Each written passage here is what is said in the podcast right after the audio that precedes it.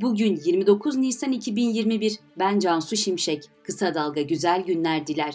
Özge Mumcu Aybars editörlüğünde hazırlanan Kısa Dalga Bülten başlıyor. Türkiye COVID-19 vakalarındaki artış nedeniyle bu akşam 19 itibariyle 17 Mayıs'a kadar tam kapanma dönemine girecek. İçişleri Bakanlığı kapanma ile ilgili gelen soruları 10 soru 10 cevap halinde sitesinde yayınladı. Tam kapanmadan bir gün önce havalimanları otogarlarda yoğunluk yaşanırken otoyollarda araç kuyrukları oluştu. Sağlık Bakanlığı Toplum Bilimleri Kurulu üyesi Profesör Doktor Mustafa Necmi İlhan, vaka sayısını azaltmanın yolu kalabalıklarda bir araya gelmemek, tam kapanmayı tatil ve aile ziyareti gibi risk oluşturacak toplanmalar olarak değerlendirmemek lazım. Şimdi tatil zamanı değil dedi. Tam kapanma boyunca içki satışının yasak olacağının açıklanmasına yönelik tepkiler devam ediyor. Moğollar, Yüksek Sadakat, Duman, Mor ve Ötesi, Hayko Cepkin, O Gün Sağnasoy gibi ünlü rockçular birbirlerinin şarkı sözlerini alıntılayarak içki yasağına tepki gösterdi. İyi Parti Genel Başkanı Meral Akşener, Cumhurbaşkanı Erdoğan'ın ABD Başkanı Joe Biden'a yönelik tepkisini bir baktık ki kafası bozulana posta koymakla övünen dünya lideri gitmiş, yerine pek bir terbiyeli, pek bir şeker, pek bir minnoş Mr. Erdoğan gelmiş sözleriyle eleştirdi. CHP Grup Başkan Vekili Engin Altay, Adnan Menderes'le ilgili sözlerinin ardından kendisi için be ahlaksız, be edepsiz ifadelerini kullanan Cumhurbaşkanı Recep Tayyip Erdoğan hakkında 128 bin liralık manevi tazminat davası açtı. ABD Başkanı Joe Biden'ın soykırım ifadesini kınayan, reddeden ve yok hükmünde sayan Türkiye Büyük Millet Meclisi kararı resmi gazetede yayınlandı. Gezi davasında Can Dündar ve Mehmet Ali Alabora'nın da aralarında bulunduğu 7 sanıklı davanın ana dava dosyasıyla birleştirilmesine karar verildi. İlk duruşma 21 Mayıs'ta yapılacak. Rize'nin İkizdere ilçesindeki İskencedere Vadisi'nde açılmak istenen taş ocağına karşı yurttaşların doğa mücadelesi sürüyor. Ağaç katliamını engellemek isteyen köylüler ağaç üstünde nöbete başladı. Covid-19 haberleriyle devam ediyoruz. Salgında haftalık vaka sayısı en çok artan iller açıklandı. Bu iller Zonguldak, Gümüşhane, Kırşehir, Ağrı ve Giresun. En çok azalan iller ise Yalova, Kastamonu, Çanakkale, Samsun ve Yozgat oldu.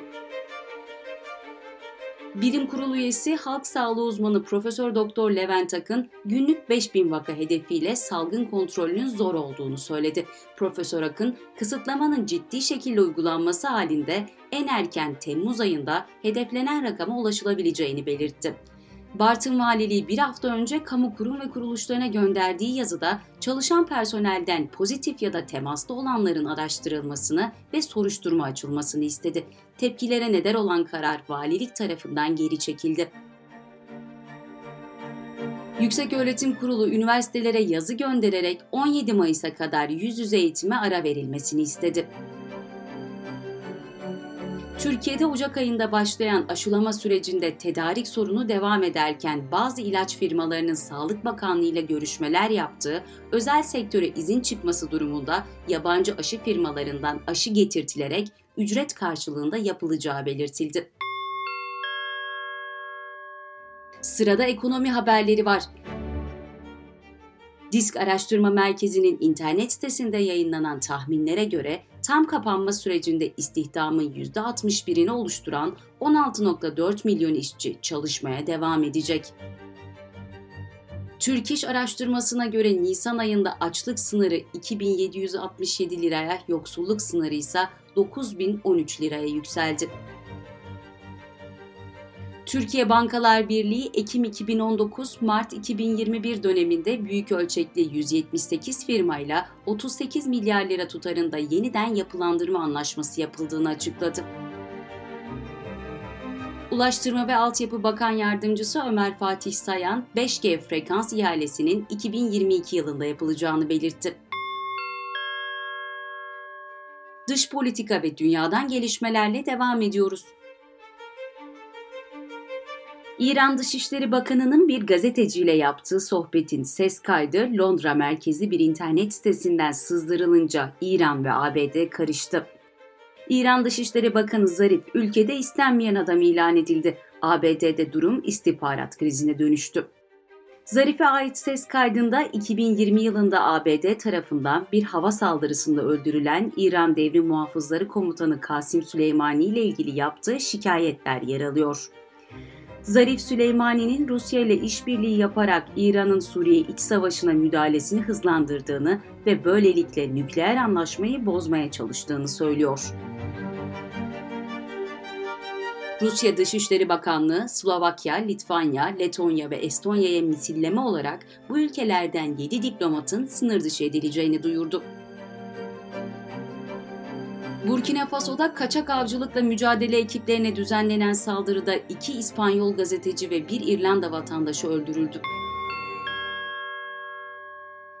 Bültenimizi kısa dalgadan bir öneriyle bitiriyoruz. Melis Tufur, İlham Verisi programında toplumun birçok kesiminin itiraz ettiği Kanal İstanbul projesini Boğaziçi Üniversitesi Sosyoloji Bölümü öğretim üyesi Profesör Doktor Zafer Yener'le konuşuyor. Profesör Yener, bu projenin etkileri birkaç kuşak geçmeden etkisini gösterecek. Oldukça endişe verici bir durum var karşımızda diyor. Kısa Dalga'nın podcastlerini Spotify, Apple, Spreaker, YouTube, Google Podcast platformlarından da dinleyebilirsiniz.